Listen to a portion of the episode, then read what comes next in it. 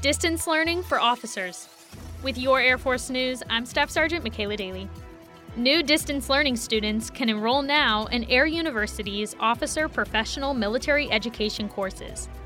Enrollment and graduation in distance learning programs for Squadron Officer School, Air Command and Staff College, and Air War College have been closed since July.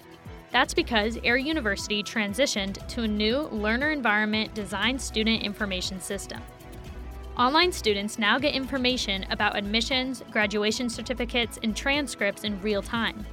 Air University's officer and enlisted PME programs are developed, managed, and taught by Global College of PME faculty but course content is delivered through Arizona State University's enterprise system, with access to more than 130 digital learning technologies.